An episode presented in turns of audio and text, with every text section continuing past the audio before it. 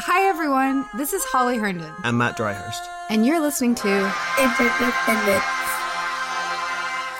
If you're listening to this, you're listening to the free version. This podcast is completely ad free and only possible through listener support. That sounds like a standard line, but it's true. It takes time and care to put this together, and without patrons, we won't be able to carve out the time to do this.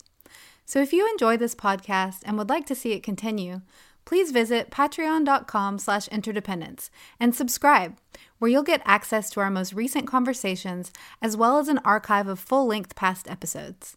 Thank you for listening.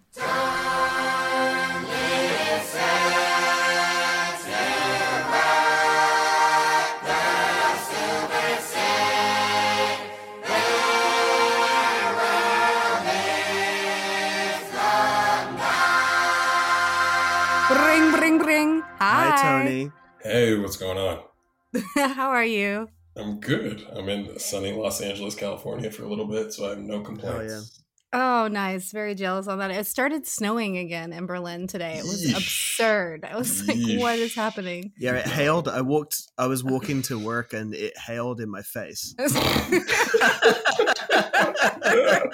well, yeah, welcome to Berlin. It was like Well, making noise on my glasses. It was that aggressive. It was like, oh my goodness. You have a much more sunny disposition than I would if it just hailed on my face, to be honest. the laughter masks pain. yeah, it's just, it's just desperation, really. Um, so, can you do us a favor, Tony, and can Sure. you um, introduce yourself to our guests, uh, to our listeners? Sorry. of course. Uh, I'm Tony. Uh, I'm the founder of Marine Snow. My career to date has really kind of been in the intersection of the business world and maybe the economic world, Holly, to, to your point, um, and the music industry, um, and specifically music tech. Um, I won't give you like my whole origin story, but those are kind of three areas of interest that I've had since a very, very young age. Very cool. Yeah, I've been really enjoying learning uh, about your uh, your background a little bit, and so I was hoping we could touch on maybe some of those touch points because, like, some of maybe the uh, milestones, if you want to call them, because I think they might help frame Marine Snow. So you've done some work um, for Spotify um, and SoundCloud. Is that correct? Mhm. Yeah, that's right. Do you want to tell us a little bit about what you were doing there? For sure. Um, so I worked in strategy and research at SoundCloud, and my job was a few things. First, it was competitive intelligence, which uh, was an interesting time to be doing that because it was the summer that Apple Music launched um, in 2015. It's a great title, by the way. yeah, yeah, it's crazy. I love that. It feels so clandestine. Um, Yeah. uh, uh, and then yeah, I also was to, did a lot of work to, ironically, this is a little bit meta, figure out whether SoundCloud should invest more resources in podcasts. Um, Hey. because Oh, at wow. the time, uh, it was Serial had just um, exploded into the zeitgeist. I think that was 2014, and and Yeah. many music and I w- hate to use this word, but audio uh, companies sure, were sure. Were uh, interested in podcasts and whether they should invest more resources. Ultimately, SoundCloud didn't as much as I think they maybe would have in retrospect. But uh, yeah, so that's what I did at, at SoundCloud. I also did some work around aided and unaided brand awareness to figure out just like what moved the needle and having people be aware of SoundCloud. Um, Mm-hmm. and then while I was at Spotify, I worked in strategy and ops for the music marketing team, which is kind of a team between the the artist facing uh, roles, which are artist and label marketing, and the more business side uh, of Spotify. So I, I worked in strategy and ops specifically there, and did a lot of work that I'm, I'm super proud of, even though we can kind of get into it. I don't think Spotify is a perfect company by any means, and I definitely see its flaws. Um, uh, I joined Spotify. Holly, before Holly and the BTS army agree as of. I did. I did see. I did see. I did see the the tweets uh, you were making, if not yesterday or two days ago, Holly. And ultimately, I agree with you. By the way, um, uh, we could talk about that. I would love to talk about that. Actually, I, I, I oftentimes wonder how much I talk about what I saw or see as the flaws with Spotify because I worked there. Right, it, it, to a certain degree, you feel a little bit complicit um, in it. Um, uh, I know you talked to Trevor. I'm sure you talked to some other ex Spotify people, and, and, I'm sure they yeah, have those mm-hmm. feelings uh, totally. on the whole system. Um, but yeah, what I joined before Spotify went public, um, and my main job was creating tools that helped track how much Spotify was spending on billboards and artist marketing campaigns, and also to help figure out the goals of those artist marketing campaigns? Should Spotify support big artists, small artists, independent artists, major label artists, uh, more Latin X artists, more country artists? Mm-hmm. Uh, what I will say is that I helped lead the process, and uh, what ended up happening was not necessarily reflective of my own uh, personal views. Um, uh, but yeah, that's that's, and I also helped co-create Pollen. Um, I, I, take very little credit for that, but I did play a small role in that. Um, but but yeah, breaking. Would you mind that. explaining for people what pollen is? For sure. So pollen is Spotify's first genreless playlist. So Spotify has uh, a ah, pretty yeah okay got it. Yeah, Spotify's a pretty rigid playlist hierarchy. Um, although that's changing a little bit, but all playlists on Spotify fall into three buckets for the most part, which are mood based playlists, moment based moment based playlists, and genre based playlists. Um, yeah. And and Pollen was the first playlist that was intentionally designed to be none of those three things, um, and was mm-hmm. oriented around an aesthetic philosophy and an audience more so than a genre. Um, so Pollen yep, yep. cuts across from indie R and B to rap, pop, and and it kind of has a specific feeling uh, at this point, and it's ironic because uh, also I often wonder how much I should spill the tea on my time at Spotify, but but but oh, we'll get uh, in, we'll get into it. yeah, you know, uh, I, we're, like, we're holding back the dogs. yeah, I appreciate that. I appreciate that. I mean, yeah, I can see I can see the dogs, and they're definitely salivating. But um, uh, uh, yeah, I would say that pollen was something that was a little bit more difficult than you would expect, um, yep, or maybe yep. as difficult as you would expect to to to make. Uh, it's semi ironic because Spotify is now championing pollen pretty aggressively in in the PR world. There have been pieces about it in Billboard and Rolling Stone, whatever the case may be. But everyone who worked on pollen got their hand slapped for doing it just to be super transparent about it mm-hmm. wow um, mm-hmm. uh, because we circumvented all of these traditional systems and and the org chart that spotify had when it came to creating a playlist creating identity around a playlist um, even simple things like uh, can a playlist have uh, a social media presence um, is yeah. very uh, playbook driven um, mm-hmm. And so, yeah, it was a collaboration between playlist editors, one of my closest friends who's, who's still at Spotify, um, designers, um, and myself. And, and we just kind of picked people from various departments at Spotify to work on it. And that's definitely not how things are made at Spotify. Mm-hmm. So, um, so what would you yeah. say were the kind of, oh, sorry. No, no, no, no. Go ahead. Would, go ahead what would you say are the kind of like conflicting interests there? Like Pollen obviously was made by music lovers uh, within mm-hmm. the company. I mean, you can tell by just the way that it's curated. So what was what was the kind of force that was working against that? Because it was going outside of the usual kind of three categories, but what was the um yeah, interested party that was really pushing back against that? I wouldn't even say the when you work at a company like Spotify, I wouldn't even say there's like it's not even a, a personified duel. You know what I mean? You're right. really mm-hmm. pushing against inertia um, okay. as much yeah, as sure. anything else, um, and you're you're pushing against uh, organizational hierarchies, and that you are doing things that might step on the toes of other people's jobs. Um, right. Uh, and that is a challenging thing uh, to work with at time. But there's nobody who's ever like, no, you can't do this. It's like more like, why are you spending your time on this? This is not your job. Yeah. right. Right. Which is funny So- actually because I mean I'm certainly no expert on this, but if I if I if I get it right, I do actually think it was incredibly prescient, if only for the fact that like beyond like mood, genre, um, what was the third one? Sorry, moment. Moment. moment. Sure, okay. Pollen. So correct me if I'm wrong. I, I when I think about like a pollen, it's kind of like I think about it's like this assemblage of different things. I'm not try, I'm not even quite sure what to call it, but I think about like for example like a lot of like Like a swarm? no, kind of like a, a lot of pastel colors, For sure. right?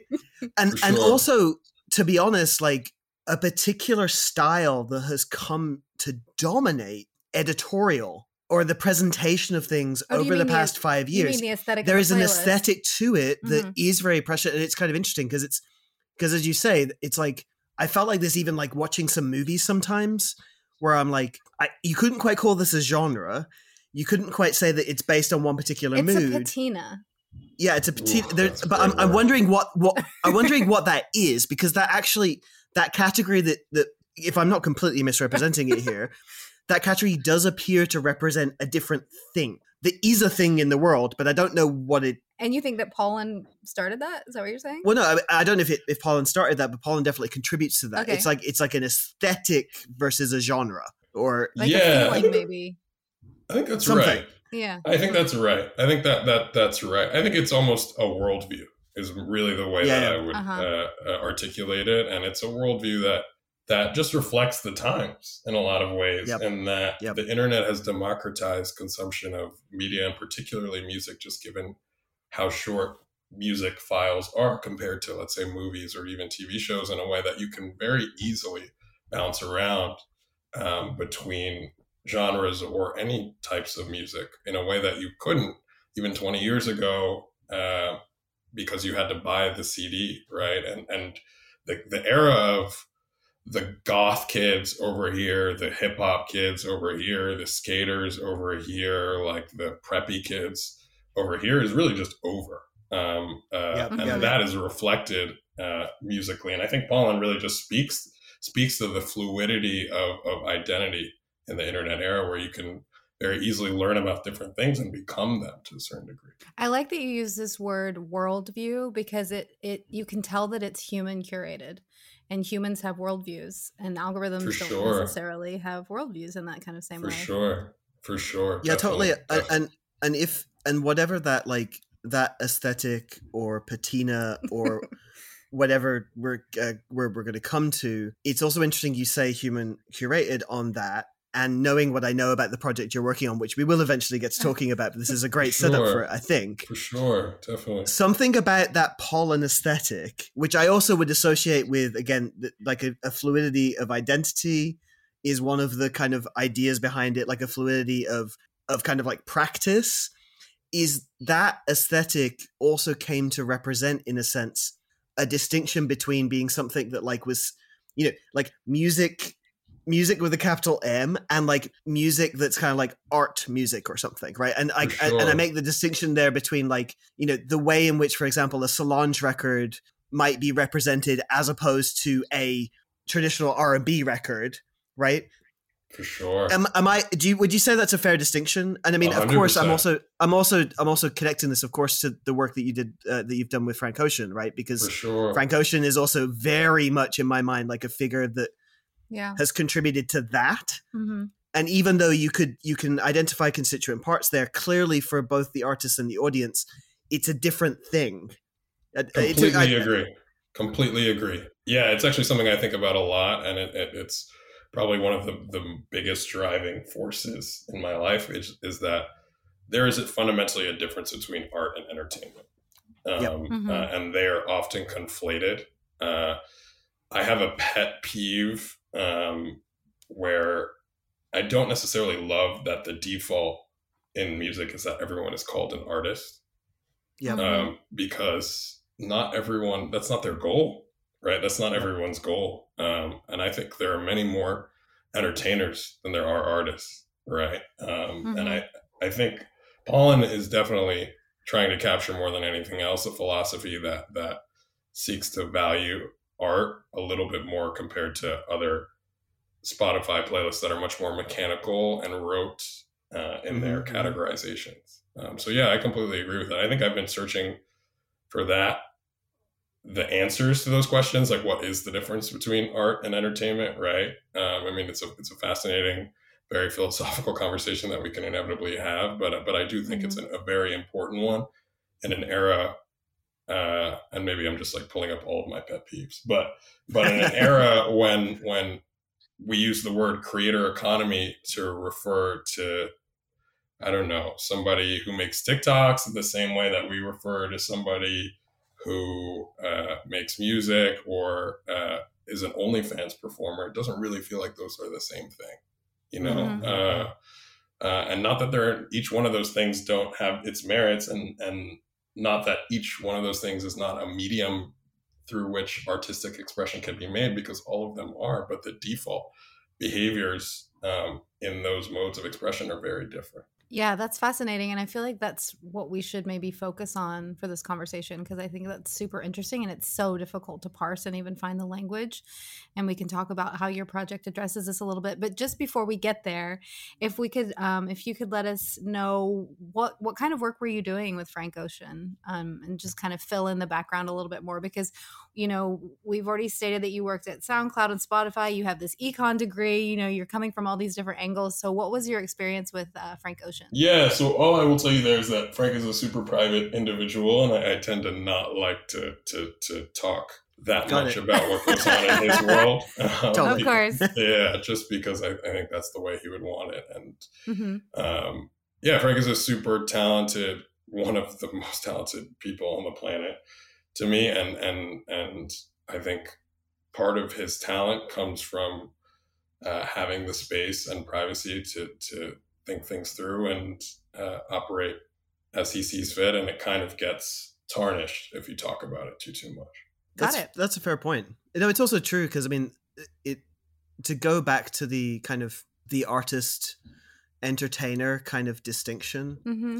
It is actually, and and I guess this is somewhat uh, uh, commensurate with what we were discussing about pollen, but it is a really interesting distinction that's occurred. Right, is like one of my I, I, also have the pet peeve about everyone, either everyone being called a, a creator or everyone being called an artist. Pr- primarily for me, mostly because it makes these things just really difficult to talk about. Because, sure. you know, you kind of like, I've had a lot of experience, for example, you know, talking to people about like different kinds of artist economies, and the language is so generic in some sense that anybody can can hear it and be like, oh yeah, I like to make you know whatever like what's the what's the playlist called like piano music for hotel rooms or something or like or whatever you know. And I'm like, and I'm like, there's nothing necessarily wrong with that, but that is very different from perhaps some of the things that I grew up wanting to support and like continue to dedicate a lot of time to supporting. And so yeah, it, in terms of like gathering people around stuff to be able to accomplish anything or do anything, it's quite difficult when you cast such a wide net. Um, and of course, and this is also an imposition that's kind of happened with the a lot of these platforms, right? In a sense, is you know we rail quite often on this podcast and and and prior uh, about this idea of like a one size fits all, where if everyone gets put in the same boat, there's kind of a core absurdity to that, right? Because 100 percent.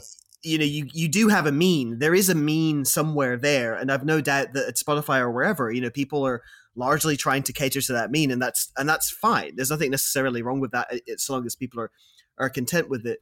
But it is kind of funny how like because of that kind of here comes everybody sensation of like all of a sudden you have it like an inundation of, of of media online of free cheap media online. There are some artists who in retrospect when you look back over the last 10 years have maybe you know far from the continuous engagement that Daniel Ek likes to talk about, released a couple of records that people fall in love with that have enduring uh enduring kind of impacts mm-hmm. that are actually in a sense kind of beyond the fact that, that those individuals may use new tools or in a sense kind of about as classic an album rollout as you can imagine right like releasing an album every couple of years and those seem to be the ones that stick and i would suggest that Frank Ocean is one of those people. You know, I, I, I tend to refer to Kendrick Lamar, who we played we played a concert with Kendrick Lamar one time, and well, not strictly with him. Let's be a really, clear. Generous Let's be, yeah, that, let's be really clear. He was We- playing the same festival as us.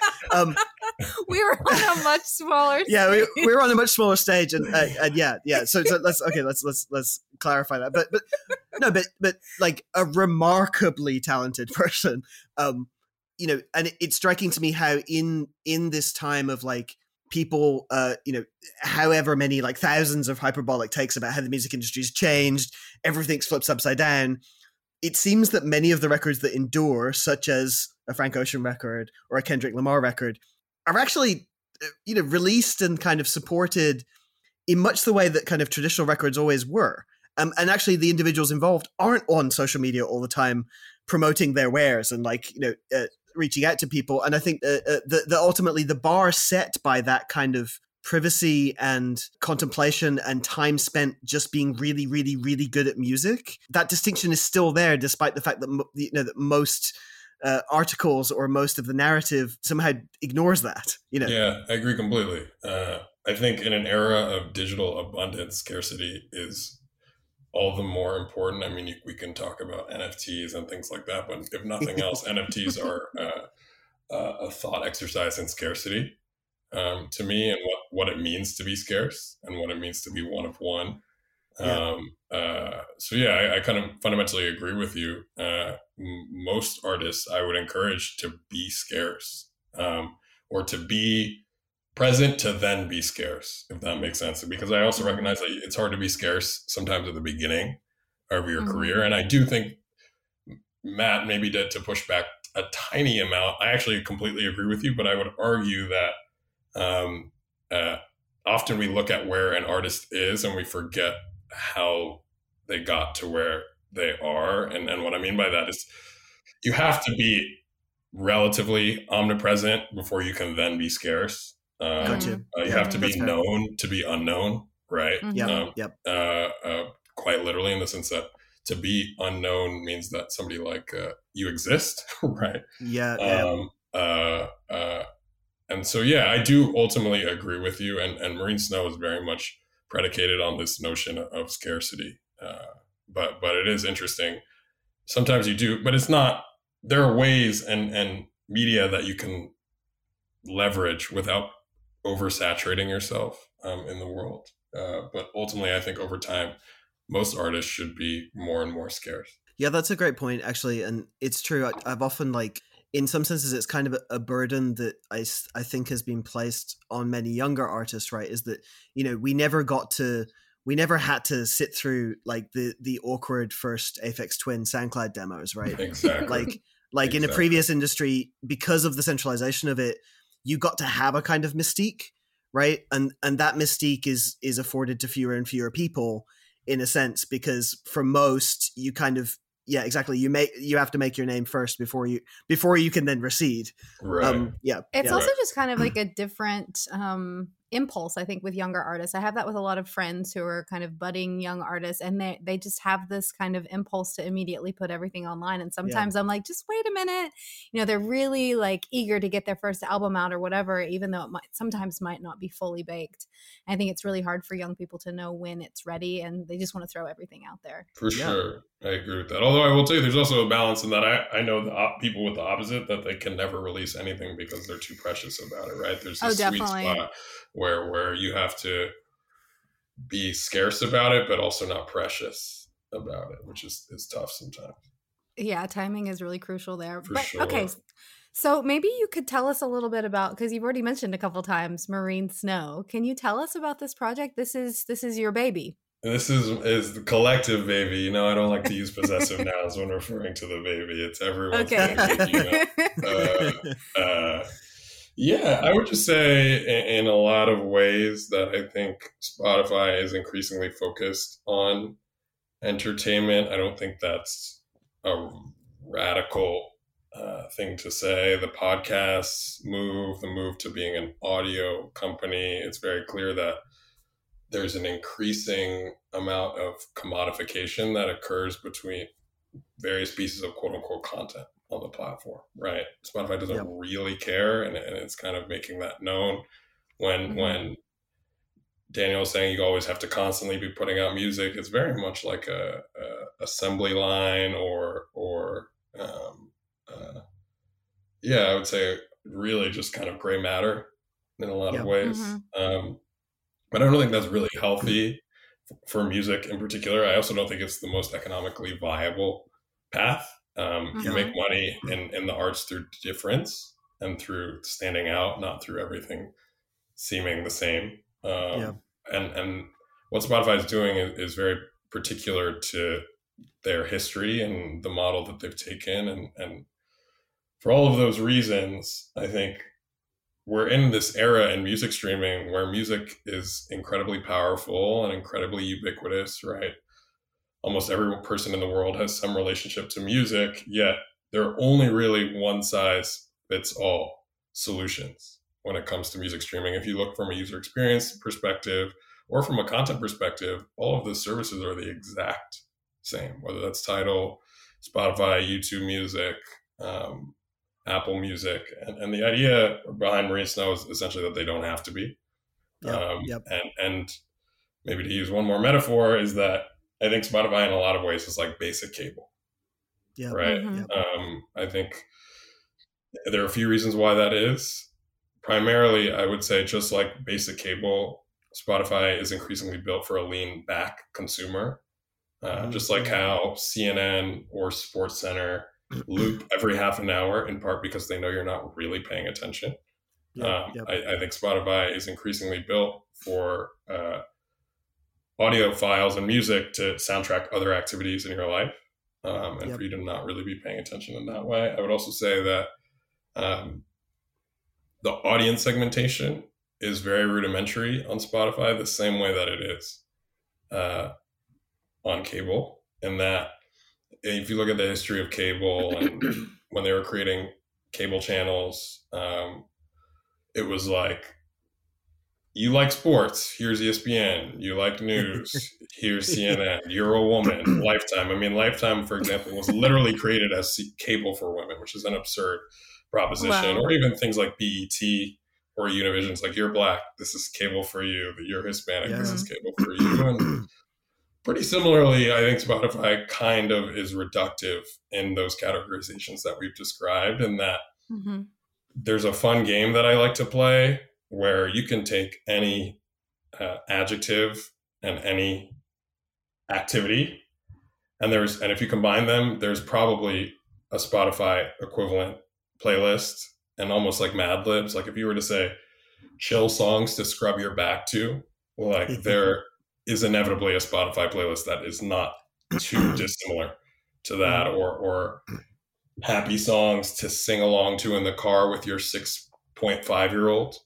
You know, uh, those are like uh, hyperbolic, but but there are equivalents to those kinds of playlists um, on Spotify, and I, I just don't think the way that Spotify organizes music really reflects the way that people consume music, particularly the lean in consumer of music. Yeah. And so, for all of those reasons, if Spotify's like basic cable, I, I think there's room for HBO in the marketplace. But but an HBO that's focused as much on the community as the content, um, and an HBO where where people can talk about music in the same place that they listen to. There's no perfect analogy to a previous music industry, right? Like sure, it's a little bit of like commercial radio versus college radio. hundred It's a little bit it's a little bit uh also major label versus hundred you know, independent label circa 1985, right? And like and that latter part hasn't really been expressed fully. I can think of some small experiments that I think were probably a bit too early, like something like a drip, for example. I don't know if you remember drip. I use Um, drip. I remember drip very well. Yeah. which was which was I think an idea before its time, right? But like, but but if if streaming platforms, we'll later probably talk about protocols a little bit, but like uh, uh, Sure.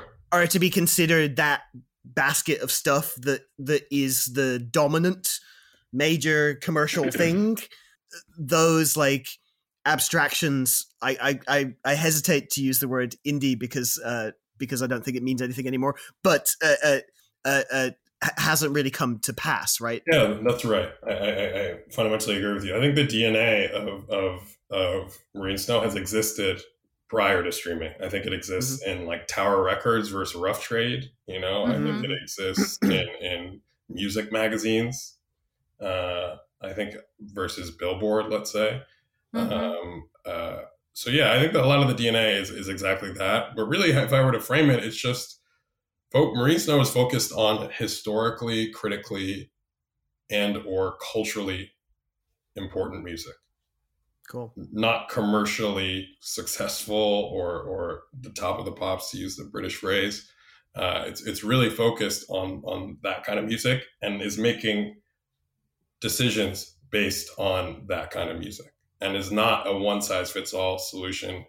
Uh, all you can eat buffets are are good, but but every once in a while you want to go to a restaurant, you Yeah. know. Uh, and and I feel like uh, streaming services are very much all you can eat buffet. There's been so much kind of like um cross between genres these days. There aren't these kind of like clear distinctions of like what is art music or what it what is important music or what is artistic and what is commercial. Like how do you kind of draw that line and where do you yeah, I guess how do you distinguish between those two categories? Yeah, what I will tell you fundamentally is that uh, the music on Marine Snow is is almost by definition not commercially. Uh, I wouldn't say not commercially viable because that's not the right phrasing, but not designed for commercial mega success. You know, and I think that is really the definition of art in a lot of ways, and and we can talk about that. I think there's a part around the definition of art that implies intentionality around your ideas and a desire to do things differently from the way that they've been done prior. Um, but there's also a part of doing something to express that idea regardless of its mass reception, right? Mhm. Um, and I think that is those are really the kinds of, of artists that we want to work with on Marine Snow that have an idea sonically and want express that idea. And if it's popular, great. And if it's not popular, great. Um, and and that's really the the distinction um, is is people just doing interesting things and trying to push uh, the map, so to speak, um, on on what is accepted today. You're saying before that that this approach uh, pushes for for scarcity. You know, Mhm. you're distinct. You're distinguishing. Um, even though, I mean, of course, the story is all this time is that people who aren't thinking about making something commercially viable in the present are setting the template for commercial viability in the future. Generally, right? Like, like, like, like which is one of the like insane kind of ahistorical components I I get riled about with again this this like kind of genre kind of What the Uh, definition of pop even is. yeah exactly it's, Yeah. it's like uh, it, it, th- this kind of like genre maximalism or something like this or like even thinking about genre too much right like that was something that was something most interesting artists throughout history never did right, like, that was something that that people were were often paid uh, Mhm. uh, uh, to to to to debate about um Mhm. but yeah so so but in terms of format like you know how, how what does what does marine snow end up looking like um on the artist side or on the audience side like what it, what is the the proposition? Are you are you framing this as a, a streaming service? Are you framing it as a, a patronage service? Uh you mentioned something social. I, I'm, I'm curious i'm curious to dig further into into that idea. Yeah, so so the the metaphor that I like to use, um, and the English major in me, all I do is speak in metaphor, which is good in a lot of ways, but it's also inherently reductive in that like any good idea is not going to be perfectly mapped to another, right? Um, uh, but but the the there are two metaphors, or there are many, but there are two that I often use. The first is that marine snow, in some ways, is like the Venice Biennale Mhm. of, of, of, of music or Sundance or Cannes or or even a club, let's say. Uh, Mhm.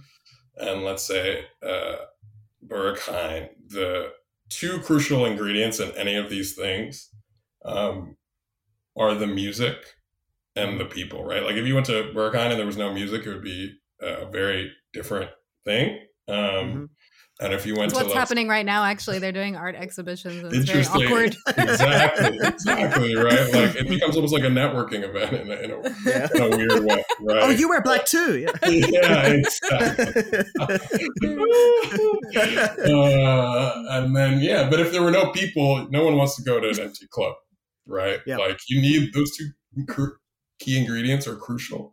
Uh, and I think the Venice Biennale or or Sundance are the same way, and that you need this outlier boundary pushing work, and that is in itself the basis of true community in a lot of ways, Mhm, mhm. right? Like Mhm. that that that work that work that's different than than other work that's been held in esteem to be important is why people go to the Venice Biennale, but they also go to be around interesting people and and go to the after parties and whatever the case may be. And, and I, I think Marine is very much built on that principle is that a set of historical or historically or critically or culturally important work is the basis of community. Um, and, and so, yeah, from a, a user experience standpoint, that that's really the philosophy that guides everything we do. It's a little bit trite, but we very much would like people to discover each other through music and to discover music through each other. And, and I mean that both of those things in a very deep sense, the, the discovery part of both around music and other people. I joke that I would like to one day attend a Marine Snow wedding and that two people who, who are into music found each other through common music or different music tastes, uh, escalated their interactions on the platform in a way that eventually yielded them falling in love, and they just happened to throw me an invite.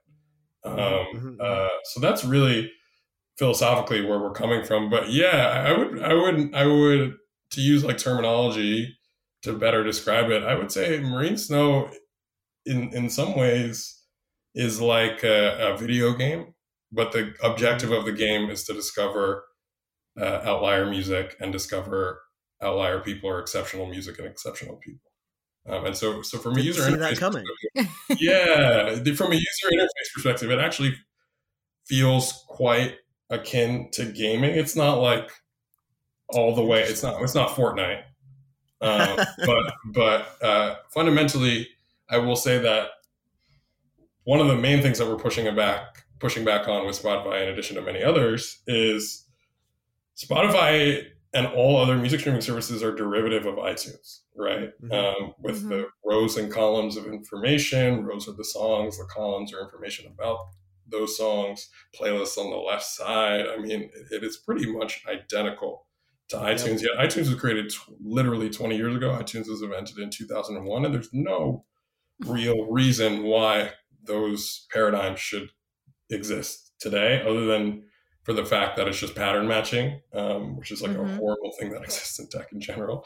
Um, uh, and, and fundamentally, what I would say is that user experience contributes to the commodification of music, um, and that like who wants to read an Excel spreadsheet?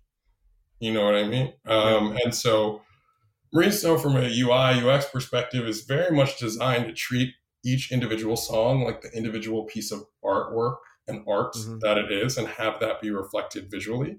Mhm. Um, and that doesn't mean a canvas, um, uh, uh, but that means it feeling gallery esque and somewhere between a gallery and a video game. Yeah, I really like how you keep using this phrase "one size fits all" because this is a a, a huge criticism I also have of streaming services and kind of streaming in general, because I think it um, this kind of like per play valuation it it Oof. really only remunerates a, a specific kind of music, kind of background music. And I was reading a yeah, exactly. I was reading a, a, an interview that you did. I can't remember the name of the um, magazine, but anyways, I'm just gonna re- read a sentence that you said back to yourself, if you don't mind. Of course. you said you said this type of content has been designed explicitly to occupy your time as cheaply as possible. On the other hand, art is work made by an individual with intentionality that's designed to express a new idea, opinion, or emotion and needs systems with different value sets to thrive.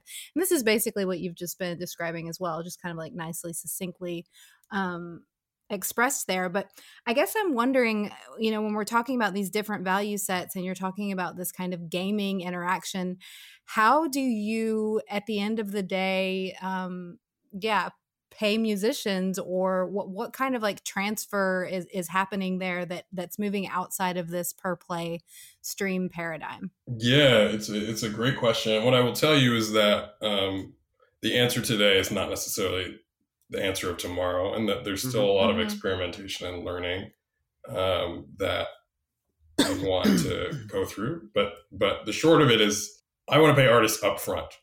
Um, Mhm. it's, in particular, that it's it, it, it's very interesting. Why I love I love the applause. Uh, it's, it's honestly a relief, but I was slapping my thighs out of excitement. You're so right. You're so right. yeah, I mean, deco- we can we can have a whole conversation about that. But a per unit of consumption based model is a model that comes from advertising, right? And Yes. and if you read, I can't remember what that book is called about the secret origins of Spotify. It was a Swedish book that can then got Oh, yeah. Oh, translated into Spotify English. teardown. yeah, Spotify Teardown. Teardown, Yeah. exactly. You will find that Spotify actually did not ever really uh, imagine that they were going to be so subscription driven and that it was really an advertising play. Um, Yeah. And they Uh-huh. used subscriptions basically when when they realized that mobile was the future and, and to get people to pay for having it on their their phones um, because the ads weren't really up. The mobile ad network wasn't necessarily up to speed at the time, um, particularly the audio mobile ad network. Uh, and so, yeah, fundamentally, what I will say is directly linking compensation to consumption creates all of these perverse incentives, just like how you described. And I don't think it reflects the value of a work in that a work is not more valuable because more people consumed it. You know what I mean? I think that's maybe a pro- some we can a very interesting topic to talk about in the world of NFTs because that's kind of what NFTs are predicated on to a certain degree. Um, uh, uh, but fundamentally, I, I, I would say that I, it just doesn't really make sense, right? Like the just because it's, I would almost say it's like the, the if a tree falls in, a, in in the forest kind of proverb. But like if, if somebody hasn't heard a song, it doesn't make it not good. you know what I mean? Like it almost makes it better in this weird way, right? uh, uh, and so, yeah, I, I, Marine Snow is designed to be a fixed cost of content to really be econ about it model where we're paying upfront for limited windows um, Mhm, of mhm. exclusivity. And that's the other thing. I, I- Okay. I think you have to be, you have to believe that exclusivity is not bad. Um, You're smart as hell. I didn't know any of this, and I think you're totally smart. I, think this- I honestly know. I think this is really good. Sorry, please. I'm, I'm interrupting you No, from no, no, explaining no, how no. good it is. no, no, no, no, no, no, no, no. I think I think it's just a win-win for everyone in a lot of Yep. ways. If you pay artists up front, artists feel like a they're getting paid, right? B and and we would like to pay the average artist more money than they were going to make on other services. And why that is is because you make nothing on on other services, and in because in particular because the artists we're targeting, by definition, don't fit in into the systems uh, today, right? Like we're targeting the artists that are making boundary pushing music that is a little bit harsh to a certain degree. That's not just smooth listening that fits in 20 different playlists, you know? And because of that, we can pay artists a good amount of money that's more than they were going to make otherwise over the lifetime of a song for a 90 day license. Um, Yep, and yep, so, yep. so that, that I think is, is a really important part. But then what's also really important is that Marine Snow is not taking a blanket license approach. Uh, and Spotify has taken this marginal cost of content model and this blanket license approach. Um, and those are two, I would say, of the core pillars of, of the Spotify's licensing model. And both of those are very liberating in the short term and very constraining in the long term. Um, and what we're doing are, is inverting that and taking um, some models that are a little bit more constraining in the short term, but more liberating in the long term for everyone. Uh, Yep. So, yeah, I would say the Spotify model today is predicated just on a quantity of, of content basis, right? You're paying for volume in a lot Mhm. of ways, right? Going to Spotify is not that much different than going to Walmart Yeah. um, in a lot of ways. Um, Spotify's gross margin is actually the exact same as Walmart's. Um, uh, and so, yeah, we are not promising to have every song you want. But Yep. if we promise to have a set of songs that we think are important and that you should pay attention to, uh, it, it forces us to be much more discerning about the music Mhm. on the platform. Right. Yep. And I think that's good for us as a business. I think that's good for the consumer. And I think that's good for artists. And that it just creates a much better set of incentives. I think, yeah, I, God, I want to talk about this for a long time. Um, it's quite interesting. I mean, I can see there's, there's actually, I think, some analogy in a sense to how uh, some of the podcast economy has started working out, right? Like, in fact, we even do this. We are able to have a um, a regular and consistent stream of patronage hmm and a communication channel between people who I'm not saying the people who end up uh, subscribing to the Patreon care more than people who don't because I don't want to means test such a such a such a judgment. However, Sure. what ends up happening is that direct relationship of patronage functionally what it basically means is I- I care enough about this one that I want to support it, but also that I want to have first access to it. Bingo. And so then what ends up happening is in, invariably it pays for this content to be produced and ultimately everybody's going to get to hear it, but that exclusivity kind of quarantine or sandbox that is that is time based. You mentioned 90 days, we're a bit Mhm. shorter, right? We Mhm. it- or, or, it, or maybe it, uh, we're a tiny bit shorter. It's more like 30 days with us or Mhm. something like that. Mhm. But that system works and it works because we end up getting paid for the work that we're doing, right? The people who are paying feel like they're getting some value because they're getting uh, first access to it. The fact that someone is getting first access to it entices other people to ask the question, well, should I maybe pay to get first access to it? And then ultimately, it's not a scarcity model, it's just a time based quarantine model because 100%. ultimately it pays for it to be free for everybody. It's just it's just Mhm. staggered a little bit, Mhm. you know. hundred percent. I will tell you. No, go ahead. Yeah. I didn't even cut you off. No, no, no, not at all. I just it's just I think there's an there's an analogy there that, that is is that is really inventive in the context of of supporting music, and I Mhm. haven't seen that explored, and I think I think it's smart as hell. Yeah, what I will tell you, I I agree with you. I think what maybe a slight difference is, and, and I wanted to talk to you about it, which is which is why I'm bringing it up now, is that there is a philosophy that exclusives are bad, and that time windowing, for lack of a better term, is not Yeah. bad because it allows you to to to better convey and capture like value discrimination in a lot of ways, like uh, Yep. uh, how much do you care. Um, and again, I don't want to means test either, but but it is a rough proxy, right? Sure. Um, uh, but what I would other also say is that maybe interesting in terms of the philosophy of Marine Snow is that bundling is Mhm. good. And I you oh. I wanted to ask you about about it because because It's almost as if you're like whispering in Matt's ear. He's like so excited. He I'm- loves the term bundling. I'm rolling around like a cat being stroked or something. I'm just like, yes, yes, Right, please. right. Yeah, like, I'm he good, said I'm glad. bundling. Oh my god. That's so funny because I thought you actually might have the opposite reaction. Because No, no, Patreon, no, no. Patreon is very much predicated on on siloing to a certain We degree. hate right? Patreon. Interesting. Don't say okay. That. Don't say that. okay, but as a platform, it sucks. I'm sorry. Yeah. It's Okay. not- Okay. We love our patrons. Oh, that's so funny. That's so funny. That's good to know. Okay, that's sorry, really good to know. sorry, Patreon bots that are going to immediately deplatform us at some point. Um, yeah. Fundamentally, I think bundling is really good for consumers. I think having 80 different subscriptions is just not the wave.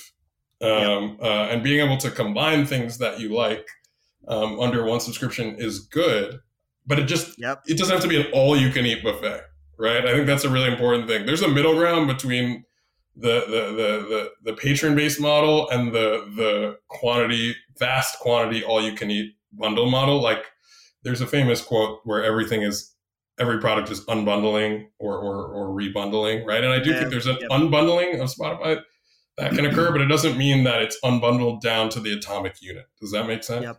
Yeah, Mhm. totally. Uh, and then Some- what I will also say. Yeah. yeah, exactly. And then what I will also say is that's really, really, really, really powerful and important for creators or artists, right? To be able to cross pollinate audiences is still the number one way you grow your audience as an artist, whether that's a feature Yep. or or somebody appearing in your music video or just being in the same environment where somebody can be a fan of one thing and then be exposed to you is super super super important and that only really happens if if if somebody's not paying every time they have to just discover a new piece of work or or new musician or artist Yeah, yeah. So I, I think bundle dyma- dynamics are really interesting. Like for those who don't know, the the basic idea is that in actuality, um, if you bundle things together, media together. I mean, there was a great experiment with this called Humble Bundle in the gaming community a long Yeah, time ago that was actually very successful. yeah Um, and people found basically that even though each individual could be charged less to receive more, in actuality, the individual cultural products, for want of a better term, earned more money.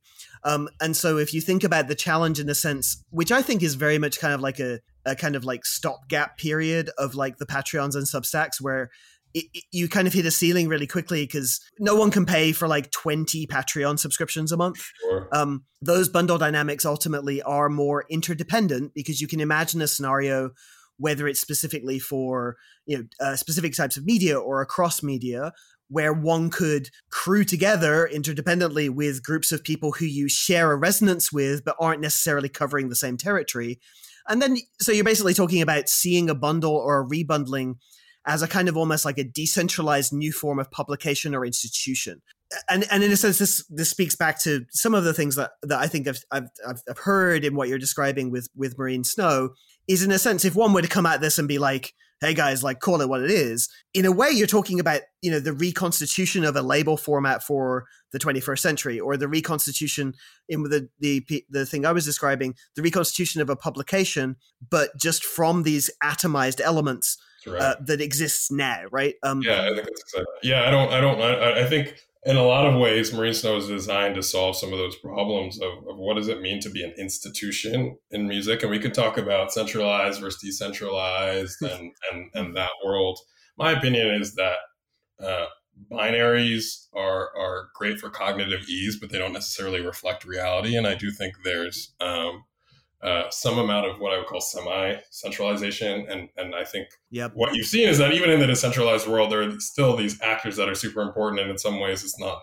There's still some level of, of centralization, right? Um, yep Mhm. yeah yep yep uh, Yep. So it's a a trade-off totally yeah Exactly right. either or the other is silly Exactly, exactly. So I think we want to be somewhere in the middle, and I think that's where the temporary 90 day licensing model really speaks um, to what we're trying to do, and that uh, on day 91 you can do whatever you want with the song, Yeah. right? It'd be like if you were signing for a label to a label for one song for three months, That's right? amazing.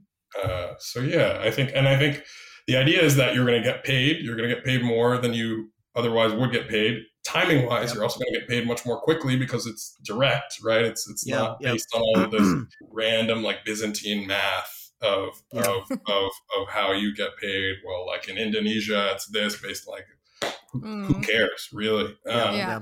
uh, and then, yeah, I would say from that's maybe the immediate value to an artist, but then the, the medium and long term value is that I'm also exposing you to the most valuable audience in music, who are the evangelists in music, right? These are the people Absolutely, who, who are at the big bang of, of audience growth, right? Because they're going to tell their friends, who are then going to tell their friends, et cetera, et cetera, et cetera. And right, there's a lot of marketing value to being on a platform like this, agnostic of the financial value. Um, it, and Yep, I yep. view being on Marine Snow equivalent to getting best new music in Pitchfork, um, or or playing whatever prestigious show, whatever the case may be. Um, and and I think there's a lot of brand value there for an artist. And then also, in addition to these this audience being the evangelists in music, they are also the people that are much more likely to go to your show, buy your merch, buy your vinyl, and Totally. if 75% of your revenue still comes from those non-recorded music revenue streams then again you want to be in front of this audience Mhm. of, of what we call connoisseurs which is a little bit snooty but it- it's really the only way No, totally. I mean, and you can even see a scenario where you can even see a scenario. I, I, I to use your analogy earlier of clubs. I mean, this, in my experience, was traditionally what ends up happening with like 200 cap shows in major media centers of like London, LA, New York, where you would get, you know, the debutante goes to play a tiny show in order to get approval exactly. from and and of course that i mean that's the way things have always worked non-cynically not like in a non-constructed way but over time what you also saw is that then because that was so valuable you saw majors desperately trying to get the young Totally. 100% debutante like oh can we can we get them to play the 75 capacity Can venue we in sell london out heaven in London? yeah, Yeah. a hundred percent. I mean, that's like that. That model. You know, you, you can imagine that once that uh, that model is established, you'll have a lot of people knocking on your door, being like, "Hey, can we give you a ninety day exclusive?" You know. but, Yeah, then, yeah. but then you erode you erode the trust that the you the consumer Totally, totally, your yeah. audience has if you do that. So i don't i don't i look forward to that day so i can say no you know go away. You know um, but yeah I, I do agree with you uh, in- in that In that. That being said uh, maybe that's a, a small caveat is that i don't i'm not categorically opposed to major label artists being on Sure. Marine Snow. Um, Right. Yep. It's just that they have to be making more interesting music than they otherwise would make, maybe. Um, and I think Right.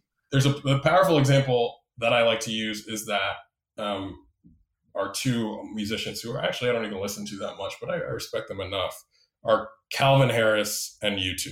Um, Yep. And why I bring those two up is because both of those musicians or, or, or groups have put out music under aliases Mhm. right? Uh, Calvin Harris had a, a alias called Love Regenerator, where he was making a sense essentially like '90s UK Joey Beltram esque rave music. Um, Didn't know that. uh, yeah, and it's Cool. pretty good. uh, uh, and similarly, U2 in the '80s recorded an album under the alias Passengers with Brian Eno. Um, Whoa, I didn't know that either. Look yeah. history. Oh yeah, well, you know, those are the, the two examples. Believe you me, this is not the first time that I've said that. So, uh, Yeah. uh, uh, but the idea is that I'm happy to take a song from I don't know Ariana Grande if Ariana Grande is pushing the boundaries of music and pushing the boundaries of her audience, and she wants to segment her audience via platforms rather than via aliases Yep, right? Yeah, yep, yep, yep. uh, Marine Snow is for that connoisseur, lean in uh, consumer of music. Uh, and if you're making music for that audience, I don't see any reason why uh, it can't be on Marine Snow. And Marine Snow is also very much about the song. And because it's very much about the song, I don't want to bring in these these uh, biases around just because you're a big artist or a major label artist doesn't mean you can't be making interesting music, obviously, right? So For sure. uh, the goal, and it will always very much be ind- independent, probably smaller artists, but it, it doesn't mean that I'm averse to uh, a bigger artist if the song makes sense. yeah, I mean that would be just as ridiculous as the one size fits all model, right? And like, and I- Exactly. I, I find that too. I mean, speaking specifically of Ariana Grande, she released one of my favorite songs last year. Actually, what was it? oh, what was it called? Uh, uh, Well, uh, I could see this being really attractive to a lot of major artists. I mean, someone who pops to mind is uh I don't know if you say Rosalia or Rosalia. The, the former, Rosalia. Yeah. Yeah, because you know she has huge hits, but she also has these like re- just really beautiful, kind of more traditional um songs as well. That's exactly right. Um, so I, yeah, I, think I agree. That would be like a, almost like a look that a lot of people would want to go for. Exactly. Well, that's the point. I mean, it was always kind of ridiculous in a sense. I, I kind of understand, as you said before, like binaries. You meant you you put it really beautifully. Binaries allow for cognitive ease. I think you said. Oh yeah, Yeah. um, which, which is so true. But of course, it was always absurd, right? The idea that like the selling out kind of conundrum or something like that, where you make it really tribalist. Many of the most incredible records of all times were supported and necessarily supported by the major label uh, music industry, and wouldn't have happened had it not been for the financial dominance and, and For the kind of resources of that of that infrastructure. And I'm really glad they we did. all you love know? Fleetwood Mac. Yeah, I mean, like, I mean, Michael Jackson. It's like, come on, like, Yeah. you but yeah, so so it, it it's somewhat arbitrary to limit to limit these things in those way. The difference being, in a sense, is also what you're describing, and it's funny you mentioned someone like a Brian Eno. You know, what you're describing in a sense is also the distinction of like a producer, right? Where it's like like the producer also kind of played that role um, in many cases of like you know That's uh, of setting something aside as being like if you think about um, Conny Plank, Mm. you know, like you can go back and look at old records on major labels, and if Conny Plank's name was involved, not dissimilar to Eno, you'd be like, oh no, this is like a a, Special a record. You know what I mean? Sure. And we exactly kind of lost that. T- we kind of lost that too with the dilution of the word and just the kind of cost cutting of of Yeah. what producer means in terms of putting an album together or putting a, a piece of art together. You know, we kind of lost that a little bit. It, of course, it still exists, but but but but it's lost that kind of sheen. Yeah, I, I completely agree. I've always been somebody who's very interested in producers ever since a young age. I was actually arguably more interested in the producers of pop music than I was in the pop musicians. I, I grew up basically on Pharrell and, and Timbaland and being like, oh come and, on, yeah, and, right, and, yeah. and just seeing how they moved from, just for lack of a better word, black music like hip hop to pop. And they still were able to keep this pretty boundary pushing sonic palette was just fascinating. Sonic Mhm. palette, sorry, was just fascinating to me. Um, and, so, yeah, I completely agree. I think Marine Snow is very much designed for for that kind of of, of of music maker, the person who's pushing the sonics like on their own. You know, Can I throw up some straw men that we can then shoot down? of course. Of course. okay, so a lot of people are really critical of digital scarcity. Mhm. Um, and so there, I, I could see there being some sort of controversy around this question of access. yeah. So, how do you address that issue? Which which which side of the access controversy do you think for artists there will be a notion of, of, of, of of controversy? Do you think that for consumers there will be a notion of controversy, or both? Oh, that's a really good question. I was thinking from the consumer side, but actually it goes both ways. So, right. yeah, Yeah. maybe talk about both of those. Yeah. Uh, Maybe we'll start with the consumer uh, Okay. side. Um, scarcity is just a way of focusing um, your gaze or your attention uh, in an era of overabundance of things, right? And like less is more is what I would say to that. You can't pay attention to everything, right? There are just not enough hours in the Mhm. day. So you're implicitly making choices already about what you pay attention to. And Marine Snow is just a little bit more transparent and explicit about that. hmm Uh, and so that's what I would say on the consumer side. On the artist side, what I would say is very similar, but that the more artists there are, is the less somebody's paying attention to you in particular, Yep. right? And it, Mhm. it's like, would you fault the Louvre for not having every single painting ever, or MoMA PS1 for not having every single piece of art ever? No, right? Like, uh, and, and in some ways, the the minimal nature compared to everything that exists in the world is what makes it valuable, right? I would argue that that's a feature, not a bug, and and and and anyone can access marine snow, right? Like, uh, it, it's not elitist in the sense that I'm I'm like screening you at the door before you have a Yep. subscription, right? If you value this thing, you can you can pay for it, right? And hmm if you can't pay for it, email me and maybe we'll figure out a solution if you really care. Like you know, um, Mhm. but but yeah, fundamentally, less less is more is just what I would say in response to that. And you are already making choices in your daily life that preclude certain things from entering your orbit. Yeah, it's interesting that you use a kind of comparison to public institutions like the MoMA or, you know, kind of art gallery kind of For sure. situations because I feel like people have just gotten so used to music being freely available all the time. It's really changed our perception of its value. Completely. But yet agree. there is no kind of like, I don't know, central centralized mechanism that's paying for music to be created, like as in um, you know, works for the you know, works being um collected for these Yeah. art institutions. That's so right. it's an interesting kind of flip on that, I yeah think. I'm, I'm i'm pretty severe on this issue in a sense it's like there there is this kind of magical thinking that i think was pushed by the kind of 90s techno utopians and a lot of these ideas do actually come from like 90s techno utopians Mhm. that didn't work where it's like in order to keep the dream alive that eventually at some point like complete free access to all media will somehow figure itself out we have to continually erode the ability for you know large groups of people to sequentially be able to make a living from something That's like right. that's very self-defeating where it's like no like actually because there's also nothing to say for example that the model you're describing cannot be forked and replicated by hundreds of other people who would choose someone else That's you know exactly right.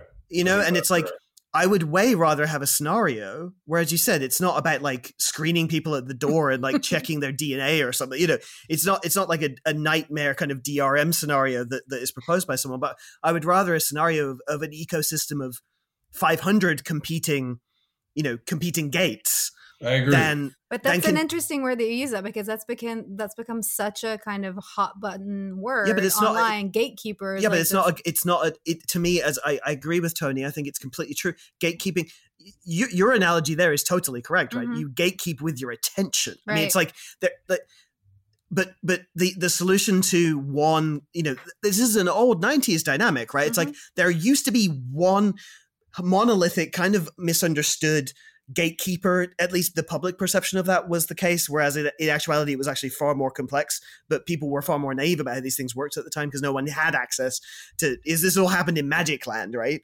For and then sure. 90s utopian is like ideas of freedom of information that came about that, of course that have some merit and were a really worthy experiment at the time. We're like oh no everything will be fine if we just like give give shit to everyone it'll just work itself out like clearly it didn't and i mean even looking at spotify's loud and clear campaign they released this week um, you know they, they even referenced that moment of being like no we came to save the day because piracy was going to take over and and, and etc um and but it's like the solution to that isn't to uh, what ended up happening is that you know your Spotify's have become like opaque gatekeepers that have more power Totally. than any any label uh, uh, previously previously had, and it's like, well, the solution to that is actually thousands of gates, like tens of thousands of gates with different permission systems that, like, you know, that don't even necessarily, in some cases, need money uh, to get in. Sure. You know what I mean? Like, this is a generalizable concept that you're describing, but That's that right. that scarcity of time, particularly the time locking, is something that allows you to generate something special to Mhm. distinguish one thing from the next. That's which right. is- Yeah, if you want to value stuff, you've got to create value. There's you know, yeah. yeah. Sorry, I I'm. I'm very enthusiastic. I, no, I agree am with glad. I agree with everything no, you're saying. No, no, no. it's very no. disappointing. I, I agree with everything you're saying. yeah, I mean, honestly, I was hoping for a little bit of disagreement, so hopefully we'll get some at some point. Well, I We was will, we trying to bring up some straw man, but I think oh, that's Oh, the only yeah. one I've got. That's true. I, well, one one point I really quickly want to make is that I think what people don't necessarily think about is in a completely decentralized, no gate- gatekeeper model. It's actually extremely neoliberal and extremely hmm uh, uh, Free market. invisible hand free market yeah and Yeah, what totally. wins out in in those worlds are things that codify prior systems of value right Totally. Oh, like and that is really dark in a lot of ways and that like if you are tiktok let's just use a, a semi-inflammatory example what will win out are people that are really funny Yep. really good at what they do, really, but also really polarizing and also maybe really conventionally attractive, right? Mhm. Like, Yeah, and it sure. really reinforces these ex- these existing systems we have of value, and it doesn't interrogate those systems at all. No, totally. I, I mean, it's it's a to disappoint you. We also agree with that. No, Holly's Holly's nodding very hard. No, it's true. I mean, because you get there's a point whereby like the the slide into like it- it's really funny. You know, you know, I'm in my 30s. Um, you can tell I'm in my 30s because earlier I said Ariana Grande released one of my favorite songs last year, and it was actually Selena Gomez. Um, so I don't know the difference between Ariana Grande and Selena Gomez, but uh, Selena Gomez is sorry.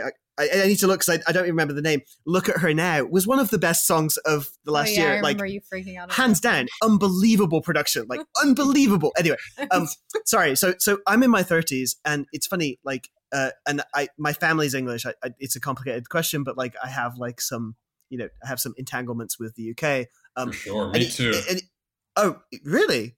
Yeah, hey. I'm, I'm, I'm, my family's Caribbean, so uh, when There when you you're go. leaving a, ni- an island of ninety thousand people, you tend to go to anywhere they speak English where there's economic opportunity. Hell yeah! And do you know where they're based? Uh, in, in in in in the UK or or or In or the general? UK, yeah. Yeah, so I have family in Tottenham and in Tulse Hill, um, in the north Hell and yeah. south. Yeah, Wow, N15. I, I used to live in Tottenham. Crazy. Crazy. Yeah, Yeah, crazy. no, my family's also from Birmingham, and like the Midlands is like a huge uh, Caribbean uh, Caribbean area. Like that's right. So I, that I was right, part, yeah. partly wondering if it might be the, mid, the, mid, the Mm, yeah. Midlands. No, but anyway, it's it's really funny to think. And actually, we we had a long, really, I think, really interesting po- podcast with a woman called Eliane Glaser who wrote probably my favorite book of last year, which is which again I can't remember the name. In Elite- defense of elitism. yeah, it's called Elitism: A Progressive Defense. Oh, yeah. Um, Ooh, wow. but it really touches on these issues and and, and in and in one of the uh, first off like the condescension that that, that you know like specialist stuff is somehow uh is somehow always the product of like the the, the upper classes that, Yeah. that in actuality that that was never the case in actuality most of the interesting music that that we enjoy i mean speaking specifically about the about the caribbean like most of the you know most of the like the forums that that we enjoy that we enjoy today were incubated often by by very working class people um, and they were very and they were very gate kept. I mean, these are things that were incubated in in very kind of protected environments sometimes, right? There's there's a there's a there's a there's a ahistoricity to some of these some of these newer ideas about this stuff. Anyway, I'll get to my point. So in the UK, there was an idea. Uh, this was like 10, 15, when I lived there, like 10, 15 years ago. Basically, you know, the left party, the Labour Party, was was considered to be elitists who wanted to, you know, fund uh, fund like specialist curators to you know to to to make like Tracey Emin artworks and like the right wing media would make fun of how stupid the art world was you know which of course still continues. Um, and then the conservative party at the time their whole idea was no what we need to do is we need to give the public vouchers. So rather than fund uh, fund art through institutions the public knows better. Um, and at the time the progressive and i believe still the correct uh, response to that was hell no. Like because then what what's going to happen is you're going to get you know if if you asked everyone in the general public and get and come to some consensus over what the most popular piece of art to fund will be, it will no doubt like kind of be again as you said codifying previously successful things. And it's That's funny right. in that 15 year period how that critique has started to be framed as a conservative critique. Mhm. And the idea of these kind of populist free market kind of uh, thing where everyone gets a vote on something is being framed as a progressive one. It's a complete inversion. And I believe it like a, a completely like absurd uh, inversion that these things need to be progressive. It's actually, I think, very, very progressive to, and of course, you can always improve on institutions. You can always, and, and, and, and I'm glad that, that that work's been happening. But it's like, it's very, You're listening to the free version of this podcast. If you would like to hear the full version and support this series, please visit patreon.com slash interdependence. This podcast is ad-free and only possible through patron support. Thank you.